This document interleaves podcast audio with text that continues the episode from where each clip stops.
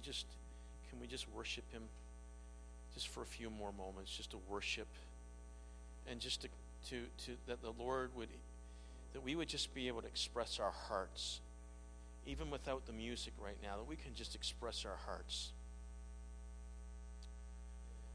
I, I, I really believe in that song, that that song this morning, those words are, are speaking to us right now and going to continue to speak through us as we go along in, in our gathering this morning. But can we just can we just come with an attitude of, of readiness and preparation that, that, that the Lord is desiring for us to go deeper in our commitment to Him? Thank you, Jesus. Thank you, Lord. Thank you, Lord. You are the King of all kings and the Lord of all lords. And your word says that every knee will bow and every tongue will confess. Every knee will bow, every tongue will confess that you are Lord of all, to the glory of God the Father. Oh, may we do that now, Lord. May we bend our knee now, presenting ourselves before you. Hallelujah. Bless you, Lord. Bless you, Jesus. Hallelujah. Hallelujah.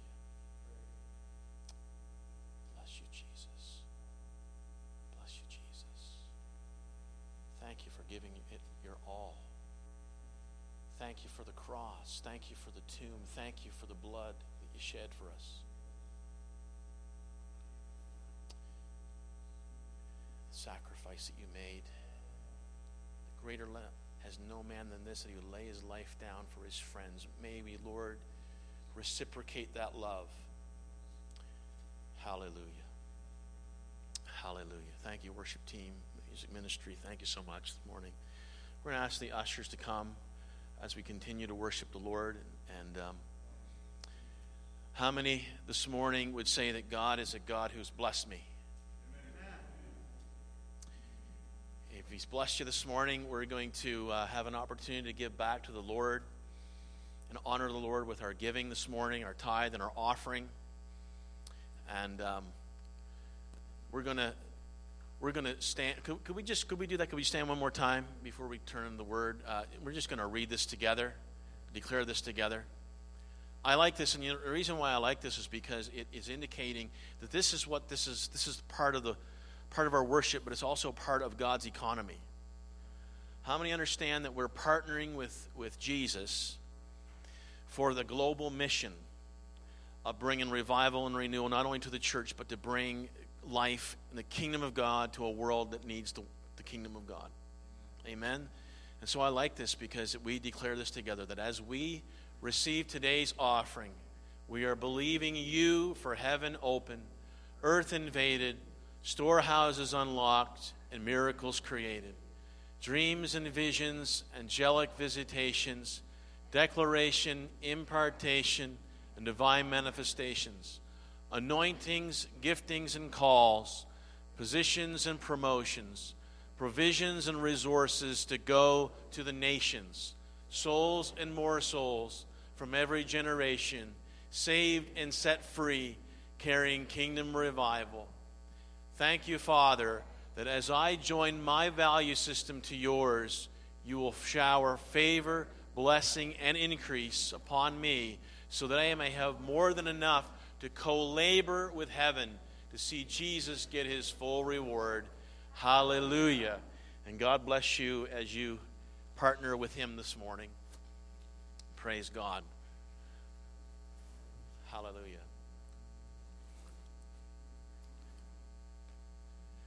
My uh, daughter was taken to the taken a, with a little checkup this week, and um,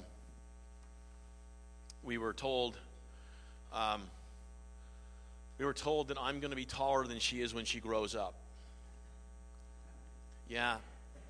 And, uh, but then I just, I, I, looked online to check out the, um, you know, about my, where my height is and just kind of seeing where, where my growth chart would be for, on the male side of the spectrum. And I'm somewhere probably sitting between the 25th and the 30th percentile. So, uh, if it's 30th, that means about 70% of guys around the world are taller than me. So, it's great to have somebody that's going to be a little shorter in the family. Praise God. So I'm, I'm here so I can see you well, and you can see me. Uh, the last time I had my height checked, uh, they said I was 172 centimeters. I went to the doctor uh, for a checkup for our, our, new doctor, Dr. Hud, and she measured, I think they measured me at 171 centimeters. So not only am I short, I'm getting shorter. So I'm not sure why that's working that way. But um, that's just the way that it is. So I can see you, you can see me. This morning I want to share um, a message. You can see it on the screen. Thank you, Ryan, for getting that slide up. Um, I'm still a work in progress with this, uh, with this Proclaim and Logos and all those wonderful tools that they give you that you can't use because you don't know how to use them. But uh, thanks for that slide up there. So that's, that's my title, my message this morning, is a new attitude a new attitude. And we're going to be looking uh, together in Philippians chapter 2. Philippians chapter 2, verses 1 to 11. It's on the screen there. And Paul writes to the Philippians, he said, If you have any encouragement, therefore, if you have, I, I better turn around, make sure I get the words just right. Therefore, if you have any encouragement from being united with Christ, if any comfort from his love, if any common sharing in the Spirit, if any tenderness and compassion, then make my joy complete by being like minded, having the same love, being one in spirit and of one mind. He goes on to say, Do nothing out of selfish ambition or vain conceit. Rather, in humility, value others above yourselves not looking to your own interests, but each of you to the interests of the others. And in your relationships with one another, now remember, he's speaking to the church at Philippi. So I want us this morning to take this on and say this is applying to us here at Maple Street. Have the same mindset as Christ Jesus. And I think, do we miss? I think we missed that right there. Yeah, I definitely want to hit that. Who, being in very nature God, did not consider equality with God something to be used for his own advantage. Rather, he made himself nothing by taking the very nature of a servant, being made in human likeness, and being found in appearance as a man. He humbled himself by becoming obedient to death, even death on a cross. And therefore, God ha- has exalted him to the highest place and gave him the name that is above every name, that at the name of Jesus every knee should bow in heaven and on earth and under the earth, and every tongue acknowledge that Jesus Christ is Lord to the glory of God the Father. Praise his name this morning. Once again, Lord, we just ask for your help. We ask, Lord Jesus, that the words that Paul wrote to the church at Philippi this morning would be found applicable in our setting, in our context, in our time. We ask, Lord, that we would heed your word this morning, that we would desire to walk in step with the Spirit who authored these words, Lord. We thank you for the Spirit moving and breathing to bring inspiration to the, to the numerous writers who compiled this holy writ. And so we pray, Lord, that as your Spirit has spoken in times past, Lord, giving guidance and direction, that, Lord Jesus, we would hear your Spirit this morning speak, speak to each and every one of our hearts with a fresh voice, a fresh message. May this be applied to our lives. May this be applied to this church that gathers here, to this body of believers. And we ask it in Jesus' name. And everyone said, Amen. Amen. A new attitude. Anybody ever notice that we ever need a, an attitude adjustment? Have you ever known somebody that needs an attitude adjustment? Well, there was a guy who, was, who received a parrot as a gift. And the parrot was fully grown, and he had a really bad attitude, and he had a really vile, vile language. He had a bad mouth. Every other word was profanity and he was very rude. And so the man tried to change the bird's attitude. by constantly saying polite words and playing soft music, but the, the bird's attitude didn't want to change. So he yelled at the bird, and things got worse. And so he shook the bird, and the bird became madder and he became ruder. And finally, in a, when he got real desperate enough, he decided to put the parrot in the freezer so he would get some peace. And so he, when the bird was, the parrot was in the freezer, he heard the, bear, the parrot squawking. He was, he was uh, swearing, saying all kinds of bad stuff, kicking and screaming on the inside of the freezer. And then all of a sudden, it got real quiet. Got real quiet. And so he was kind of afraid, the man was kind of afraid that maybe something had happened to the birds. We opened up the freezer door, and the parrot calmly stepped out of the freezer and he went right onto the man's arm that was extended and he was very calm. The parrot was very calm. And he said to the man, he said, I am very sorry that I offended you with my language and my actions, and I ask for your forgiveness. And I will endeavor, it's pretty good for a parrot, eh? To correct my behavior. And I am sure it will never happen again. Could you imagine the look on this guy's face? He was just astounded at what came out of his parrot's mouth. Because immediately, this was a total transformation that happened to this parrot. And so, he, so uh, this change in the bird's attitude. And so he wanted to know, you know, the man was very curious. And so the parrot continued after he had said all those things. He said, and by the way, he said, Could I ask you, what did the turkey do?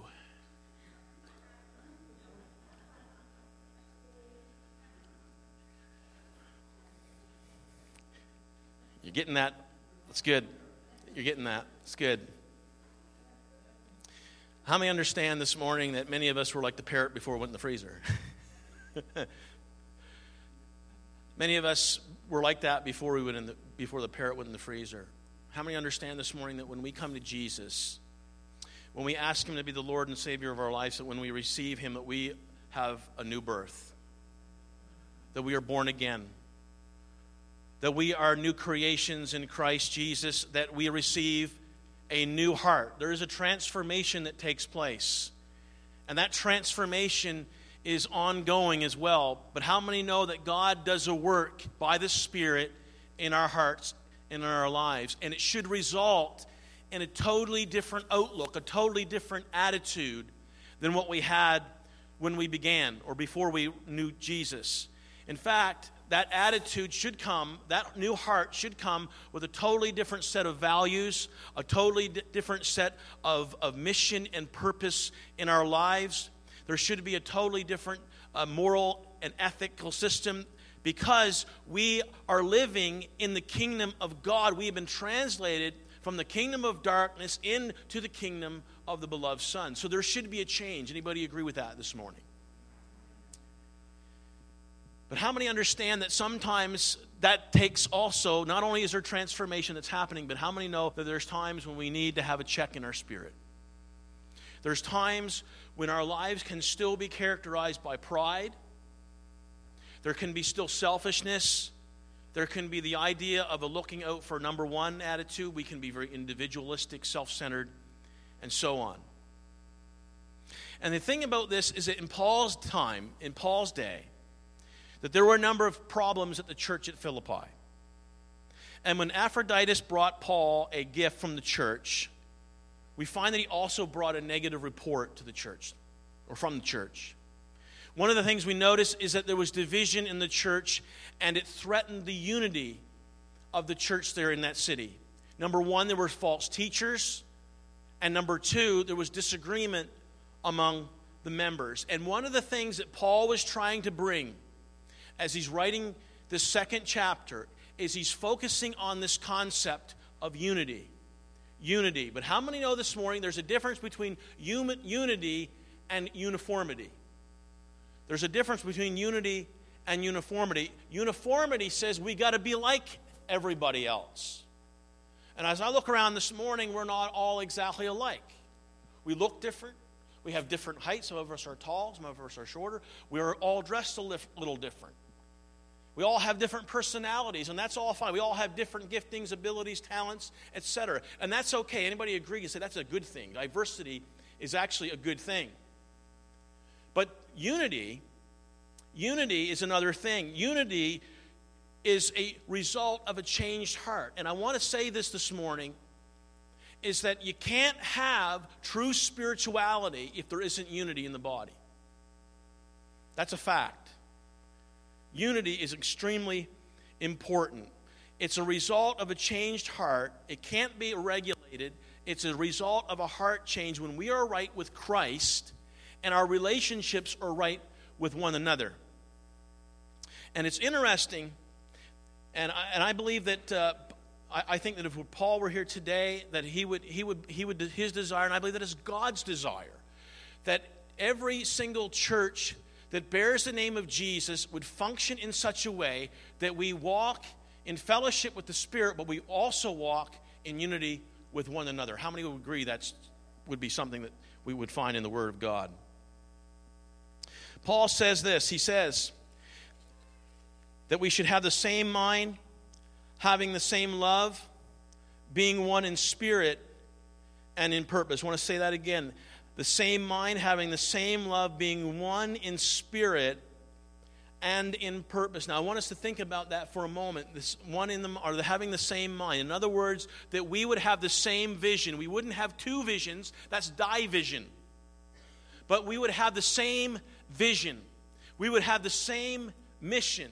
We would have the same values. We'd have the same goals, the same love, for God and one another, and even the kind of love that Jesus has for those who are even outside of this fellowship this morning. One in spirit and one in purpose. What is the purpose? Think about it for a moment. Ask yourself the question what is the purpose of this particular body of believers here at Maple Street Worship Center this morning? What does God have us here for? Why are we here? Why do we exist? Why are the lights on this morning? Why do we gather on Sundays to worship? Why do we do these things? Why do we put money in the offering plate? Why? It's an important question to ask because I believe what Jesus told us 2,000 years ago is that we have a calling on us. Amen? We have a calling. And we also have an anointing. How many believe this morning that the Spirit is here to anoint and equip so that we can be about the mission and the vision that Jesus had for this world? And it's very simple. We discover it in Matthew uh, 28, we see it in Mark 16, we see it in Acts chapter 1 that Jesus told us that we are to go and make disciples of all nations. Get that? We are to go and make disciples. Making disciples is the imperative. Making disciples. To win people to Jesus, to see them filled with the Spirit, to see them growing in their faith and their walk with God, to equip them to disciple others, to be His witnesses. So Jesus tells His disciples in Acts chapter 1. Where? He told them in Jerusalem, Judea, Samaria. How many know this morning that the calling on this particular church is in the town of Vegreville and surrounding areas? That's the context in which we find ourselves. That's our mission. But how many understand that to do that together means that we have to be pulling together? I don't know if you ever remember this or not. Maybe you, you, never sang this when you were ever in Sunday school. I, was, I grew up in the church, going to church since I was four years old. And there used to be a little Sunday school song that we were taught. And it went like this it was, When we all pull together, together, together. You ever hear that one? If you heard it, just lift your hand so I don't feel so alone. Thank you. When we all pull together, how happy we'll be. For your work is, and our work is, when we, when some of us pull together and some of us fight with each, is, is that how the song goes? No, no. But it's when we all pull together, how upset, angry, frustrated? No, how happy we'll be. It's amazing how much theology is crammed into a little Sunday school song. But how many know it's truth? Can you say amen? It's okay if you talk back. I love when people talk back to me. I don't mean sass me, they talk back. Want, that's good. No, not like the parrot. Like, if, if you have any comments like the parrot, I'll, we, we can meet later on, okay? yeah, that's right. After, after you know, you, you can meet me on, uh, yeah, later on. So the question is this this morning as we're moving along here is what was the kind of attitude that Jesus had? How many believe he's our template? He's our model. He's our example. I want to highlight a few things this morning. Number one, his attitude was one of selfishness. Selfishlessness. Verse 5 Your attitude, meaning your mind, your thinking, should be the same as that of Christ Jesus, Paul says to the Philippians. He says, Who, being in very nature God, did not consider equality with God something to be grasped.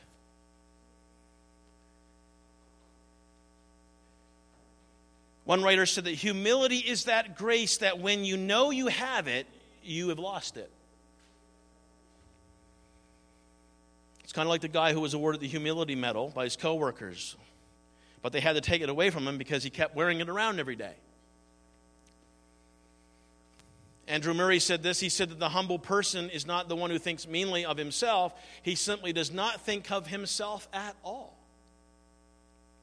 Wise words. You see, one of the obvious problems in the church of Philippi was selfishness.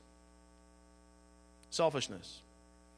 And the reason it was obvious because outlook determines outcome. If the outlook is selfish, the actions will be divisive and destructive. It reminds me of a conversation one time I had with a ministry colleague. He told me that he was serving as an interim pastor and that the church was, he was serving was going to vote on whether that church or not was going to stay affiliated with a particular denomination. And the reason why? He said the former pastor had bad talked the denomination they were affiliated with. He had bad talked the district. He had bad mouthed the leadership, and it had left such a bad taste in the mouths of the members that half the church sided with the pastor and half the church sided with the denomination. So, what's the result? What you have is a weakened, divided church, no longer one in mind, one in spirit, one in purpose. And the reason is because outlook determines outcome. So, what does Paul go on to say? He says that Christ is the ultimate example of selfless humility. Look what he says in verse 3 Do nothing out of what? Selfish ambition or vain conceit.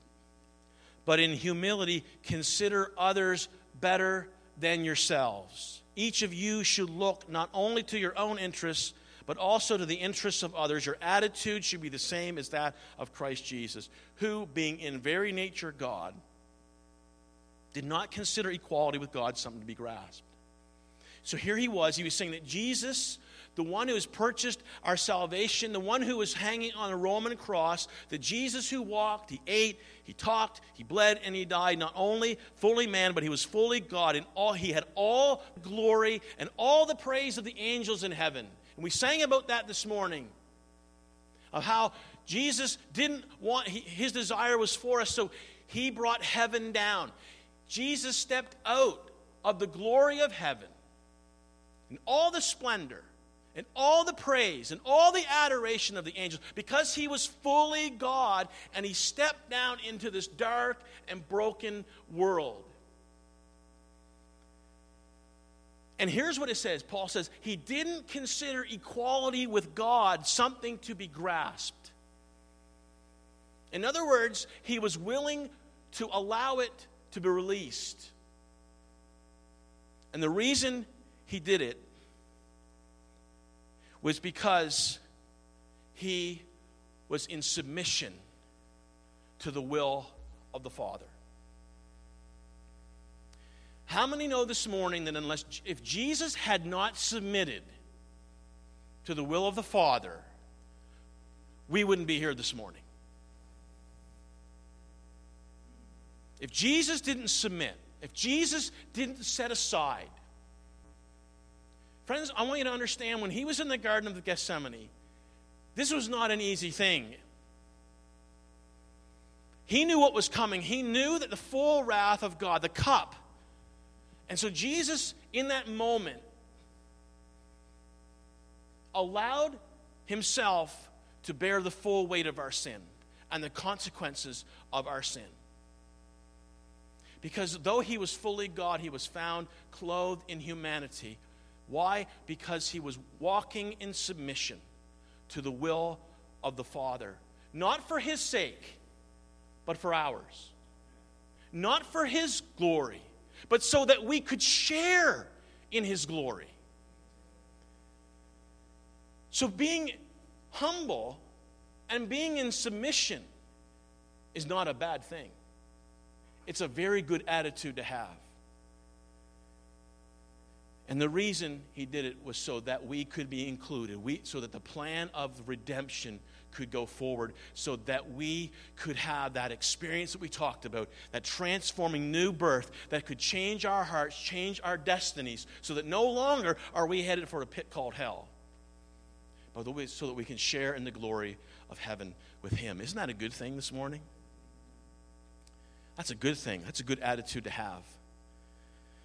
David Stone he was a minister at Southeastern or Southeast Christian Church. He told the story about Bob Russell, and uh, who was his friend and his mentor.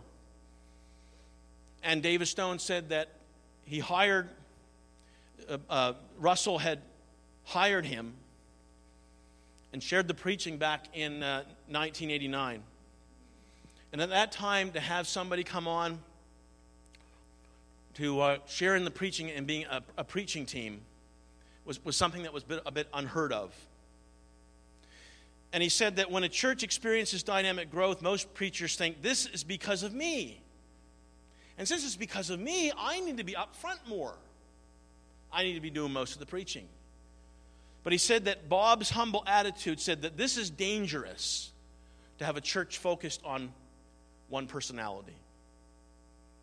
And so instead, he said, I need to be up front less. And so he hired me to preach a little more each year. And he said that one day after I'd been there for about a year, we were in the car heading someplace, and he said, Can I ask something?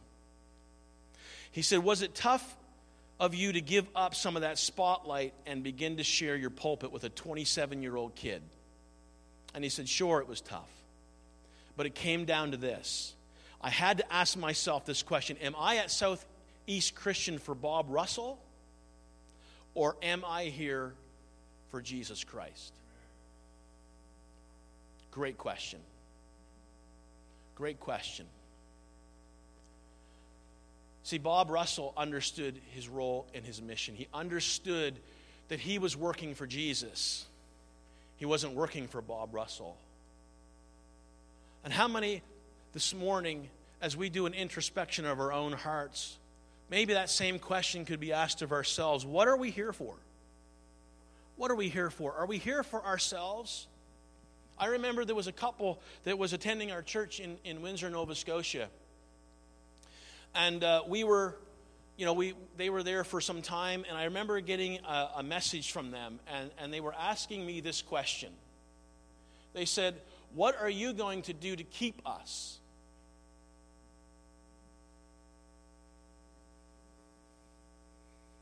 And my answer was nothing. You see, how many understand that today we have a, a, world that wants us to treat the church like it's a store? It's like Walmart. And so I come and I pop in my offering.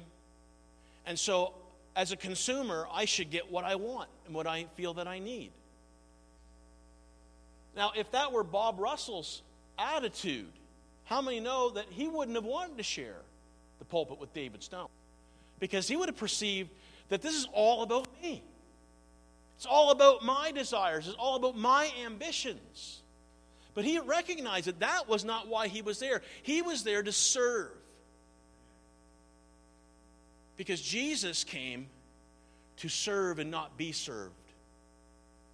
And that's not that's the uh, that's a total opposite attitude that the world says. The world says this is my rights, the world says this is my privileges or not my, my, my privileges, but my rights, my freedoms. And I should get what I deserve. Instead of saying, no, I'm, a, I'm, I'm here. I'm here in this body of believers. I'm here in this temple of living stones that God has formed because God has a place for me in the wall. He has a place for me on the team. And I'm here because I want God to use me in this team so that we can pull together toward what God desires. How many understand it's not what I desire, it's not what you desire, it's not any individual here, it's about what Jesus desires. And, folks, that should be the attitude that we have this morning. Because that's, a, that's the attitude Jesus had, was that of a servant.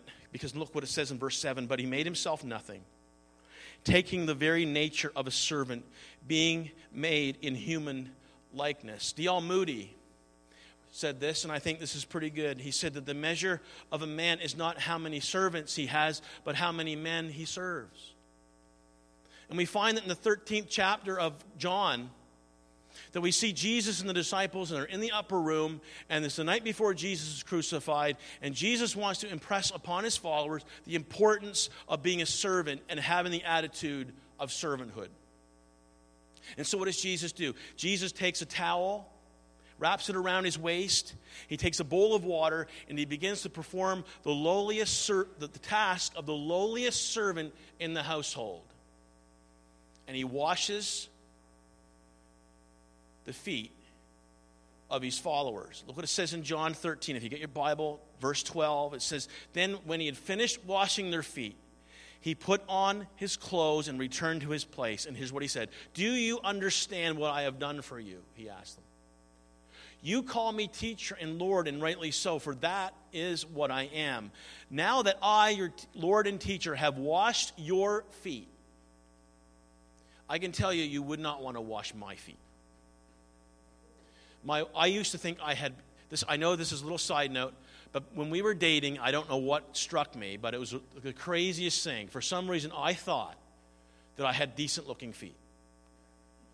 And I don't know what I was trying to do. I must have been out of, you know, must have fallen out of a tree or something. Because I, for some reason, I don't know why, and I, this might be embarrassing to me, that's okay. I, for some reason, decided to take off my sock and show my wife that I had a nice looking foot.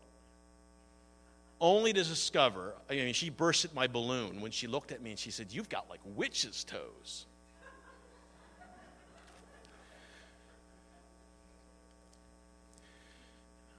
I, I know all about Aiden's feet, our youngest son. I'm glad he showers and washes his own feet. But can you imagine, but just follow me from it, can you imagine for a moment here that you're not wearing socks and sneakers? This is sandals, and this is the dirt and the dust of walking through the communities, through the fields, through the towns, through the pathways. And you know what it's like in the summer when you're wearing sandals, right? You're wearing sandals and you're outside. Your, your feet are going to be filthy. And yet, Jesus does this very act and he washes their feet. And here's what he said You also should wash one another's feet. Now, I realize that there's a denomination that practices foot washing. Now, I, am not saying that we're going to do that today. So just relax. But I thought about this and I, and I thought, you know, that's not entirely a bad thing to do now and again. Because it's an act of humility and it's an act of service. And so here was Jesus saying, I have set you an example that you should do as I have done for you. And I tell you the truth no servant is greater than his master, nor is a messenger greater than the one who sent him. Now that you know these things, you will be blessed if you do them. In other words, you will be blessed if you understand that just as I am a servant, you are to be servants also. And what does that mean? It means that we put other people ahead of ourselves. That's very difficult when we take the cues of the world who say it's all about my rights. And we're very individualistic. We only think mainly of what's good for me. But I want you to understand this morning the reason why this was so frustrating for Paul at the church of Philippi is, uh, that Paul understood that God was forming, he was calling out a people out of the darkness. He was calling them and bringing them together to become God's very own people. A people that would endeavor to be like Him. And so, just like the Father, the Son, and the Spirit have a perfect unity, a perfect harmony, a perfect um, vision.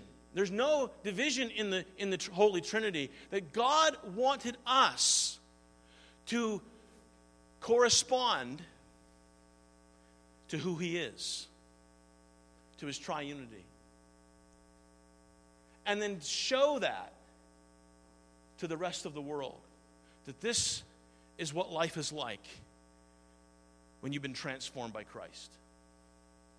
This is what happens when you're transformed by Christ. But how many know this morning that if we did that, it would change things big time? If we walked in that manner, it would change things big time. And you know what's interesting is that is not something the enemy wants to see happen. No, what the enemy wants to do is like in that Sunday school song when we all put together, he doesn't want us to pull together. He doesn't want us to have synergy. He doesn't want us to go in the same direction, go after what God desires for us to do, because if we do, then we just might accomplish something fantastic together. People might begin to look at the church and say, Wow, I wish I could be a part of a family like that. No, no, the devil doesn't want us to have great relationships. He doesn't want us to serve and love one another, pray for one another, bear one another's burdens. He doesn't want us to have that kind of attitude. He doesn't want us to be like Jesus. He wants those to look inside and say, oh, there's the same problems, there's the same frustrations, there's the same struggles, so why be a part of that? And how many know that if that is something that we struggle with, how many know that if we can get this right, the church can be a beautiful thing? It can be a beautiful thing. It can be transforming. It can be a powerful force in the community. But here's the attitude, folks, we need to have. Never the attitude is this, just like Jesus had in the garden, not my will, but yours be done. Not my will, but yours be done. Verse 3. Because he says, do nothing out of selfish ambition. Point 3. His attitude was sacrificial. Verse 8, he said, Being found in appearance as a man, he humbled himself and became obedient to death, even death on a cross. He made himself nothing. In other words, he em- emptied himself. Theologians would say, and I know they debate this a little bit, but some would say that he laid aside the independent use of his own attributes as God. That he became human, sinless, in a sinless, perfect body, that he used that body to be a servant. In, in fact, the Greek word we'll take this a little further so you get this. This is quite a word. When you get into the Greek, it's actually doulos. It actually means that Je- when it came to being a servant, Jesus was actually a slave. A slave to the will of the Father. And he took that body and he allowed it to be brutally tortured, cat and nine tails, ripping the chunks of flesh from the bone, spikes driven into his hands and his feet, and he allowed that body to be crucified, arrested like a common criminal, ridiculed and beaten, stripping of his clothing, nailed to a cross in front of a crowd. And it was not just any death, it was painful, visible, memorable, and it was humiliating. And folks, he didn't do it for fun. He didn't do it to be recognized, to have a standing ovation. He didn't do it to get a pat on the back. He didn't get it to have his name put into the bulletin or on the front of the church sign. But what he did is he became a slave, obedient to even death on a cross. And he didn't do it to get a thank you or a great job. No, instead, he poured out his life. He paid the ultimate price, and his motive was love. His motive was love for those who may not even love him back. He loved the drunkard loves the wife abuser. He loves the junkie. He loves the prostitute. He loves the AIDS victim. He loves the homosexual. He loves the worst and vilest sinner. Folks, he did it because he loves us. And he bore that cross as a slave. The Bible says that greater love has no man than this, than to lay down his life for his friends. And while we were yet sinners, Christ died for us. And when I apply that to my life, what does that mean? It means that to have great love for my friends or my enemies, I need to be willing to lay my life down for them. Did you catch that this morning? that if I love my friends and even my enemies, that I am willing to lay down my life for them. I'm willing to lay down my ambitions. I'm willing to lay down everything for the sake of others. I'm willing to live a sacrificial life just as Jesus did. And so to have the mind and the attitude of Christ is to live a sacrificial life. It's not living in such a way that we only give God minimum wage. Minimum wage of our time, our energy, our talents, our skills, or our money. But instead, we would, we would, in being like Jesus, we will give all for the sake of His glory and the kingdom. Oh, what a challenge that is. One writer said this that if members of historically Christian church in just the United States alone raised their giving to the Old Testament minimum standard of 10%, that it would, it would bring in an additional $139 billion a year that would be available to assist in Christian based mission work. Just one country. Wow. Wow. Are we living a sacrificial life? If we want to be like Jesus, why not begin that today? To have that attitude. Finally, and this is where I'm closing, his attitude was one of submission. And as I said before, submission is not a bad thing. And it says, and became obedient to death, even death on a cross.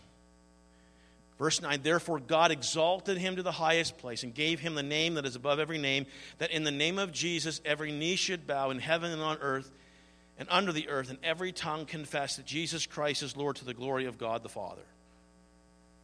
His one was an attitude of submission. How many can see in that text that there's no elevation, there's no exaltation without first submission? Jesus showed us that in his life and his death. There was a, a man who wrote a, in his autobiography, it was titled A Life in Our Times. And he talked about the devotion of a lady by the name of Emily Gloria Wilson, his family's housekeeper. And it was a really tiresome day, and he said that I asked, this guy's name is John. So John, John said he asked Emily to hold all telephone calls while he had a nap. And shortly thereafter, the phone rang, and it was Lyndon Johnson was calling from the White House. And he said, Can you get me John? This is Lyndon Johnson, President. And here's what she said She said, He's sleeping, Mr. President. And he said, Not to disturb him. Well, wake him up. I want to talk to him. No, Mr. President. I work for him, not for you. He said, and when I called the president back, he could scarcely control his pleasure. He said, Tell that woman I want her here in the White House. Submission. Submission. So this morning, as I close this message, I call the worship team back. The young folks that did such a great job this morning. Um, I want to ask a question this morning to each and every one of us. And, and when I ask these questions and I, and I think about this message, I ask it of myself. So please understand me. I ask it of myself. Who are we living for? Who are we living for? Who are we working for? Who are we trying to please? Are we, do we find that our attitude is lined up with our Saviors, our Lord, our King? Are we living life in humility, putting the interest of others before ourselves? Are we living selfishly? Are we living sacrificially? Are we living in submission? Because, folks, that's what Jesus did for us. That's why we're saved today, is because he did all those things. That was his attitude when it came to the Father and not only to the Father, but as an example for us, a template to live by. And how many know that when we practice these things, and oh, folks, listen, we're going to need a lot of grace to do that. Could you stand with me this morning? We're going to, how many would agree that we haven't arrived?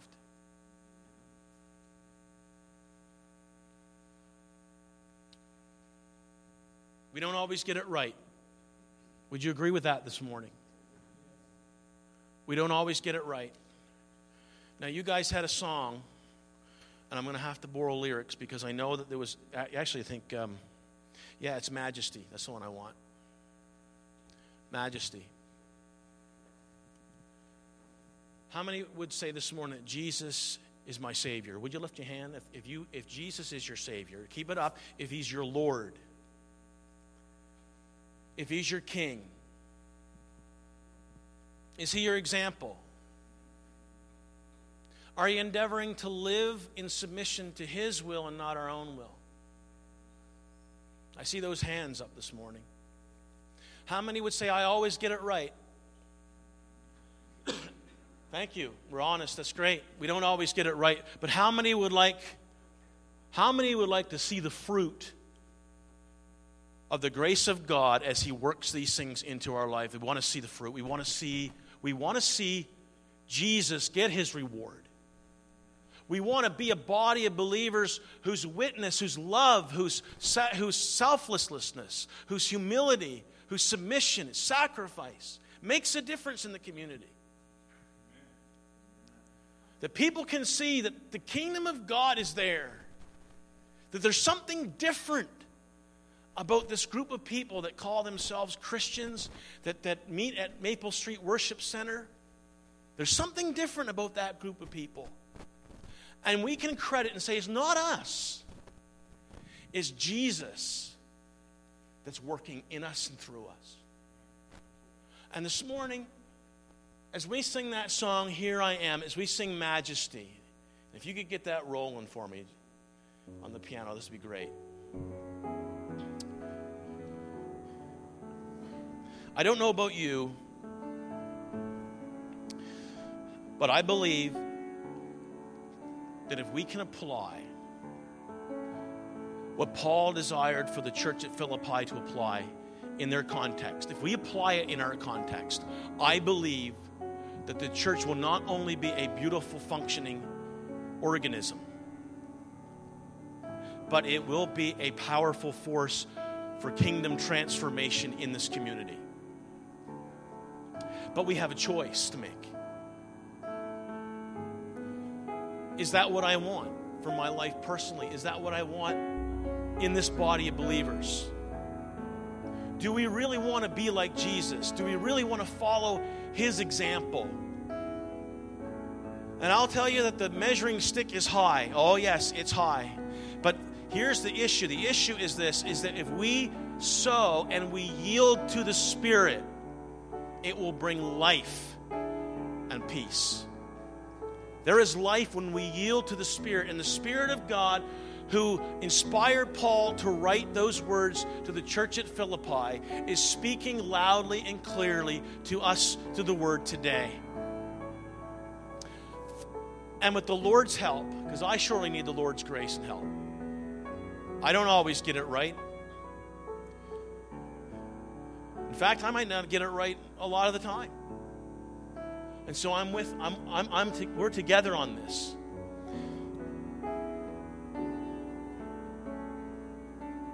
So the song says, Here I am. Here I am. Can we, can we present ourselves afresh to the Lord and say, Lord, here I am. Here I am. I'm not only humbled by your majesty, I'm humbled by your example. For what you've done for me, I want to I want to reciprocate that. I want to be who you want me to be. I want to be able to love the way you do. I want to be able to be selfless like you. I want to sacrifice like you. I want to live in submission like you do. And guess what? Just like God elevated, He exalted Jesus, He will exalt us. But first, we need to bend the knee. And whether this be in your seat or whether this be here in the front of the church, I, I, I want to invite you to come present ourselves afresh to the Lord. Say, Lord, here I am. Here I am. Here I am one more time. Presenting myself before my King of all kings, the Lord of all lords, and asking Jesus, Lord, change me. Mold me and make me. Place me upon the potter's wheel. Prune me. Shape me. Mold me into what you want me to be. To have the attitude of Jesus. If that's your heart's desire this morning, I want to challenge you to, to, to do just that as we sing this song and as we make this uh, a moment of consecration again to ask God just to be, continue to do a work in molding and shaping us. Here I am. Here I am. covered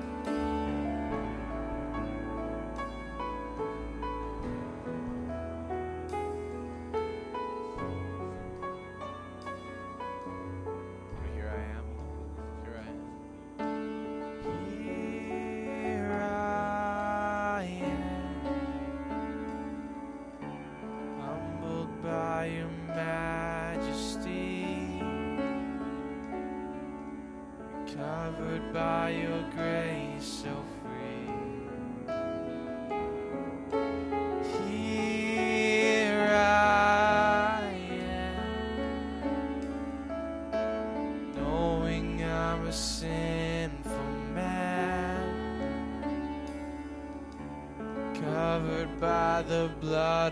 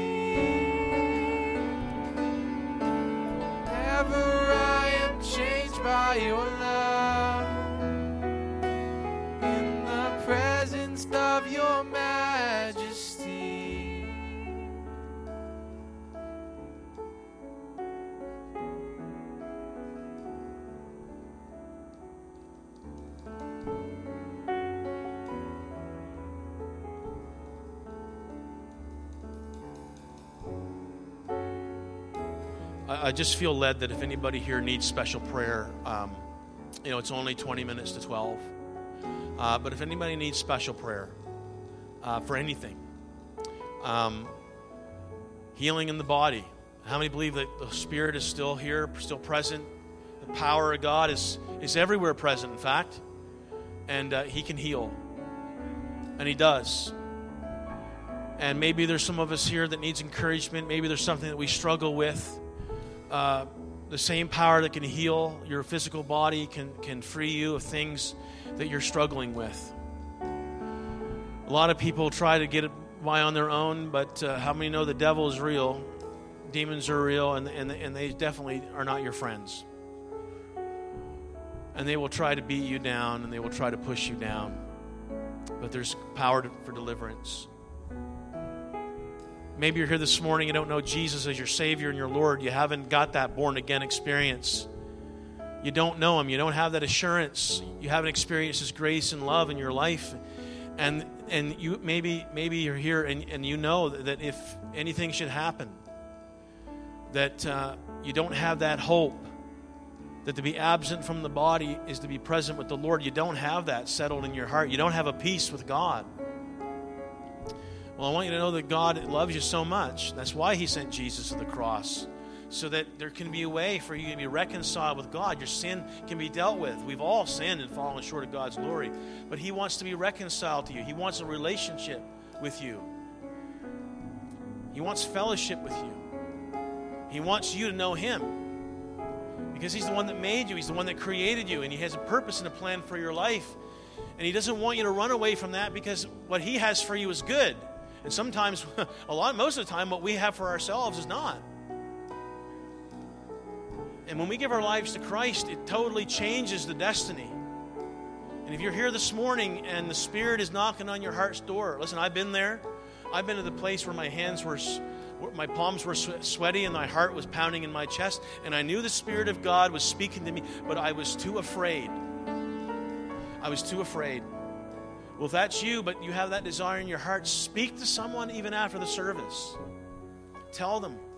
Tell them that you want to know Christ. You want, and somebody, I'm, i know there's people in here would, would lead you to Jesus. But this morning, if you're here and you need prayer at all, any kind of prayer, um, the Bible says to pray one for another. Amen? To pray one for another. And we can do that. And if there's anybody that needs prayer this morning, just going to leave the, this room, this moment open for anybody that would want to come. And uh, those who are coming to be prayed for, the Bible tells us pray for one another. So get around some folks. We'll anoint them with oil. We'll, we'll lay hands. We'll pray, and we're going to believe because that's what the that's what the family does. Amen.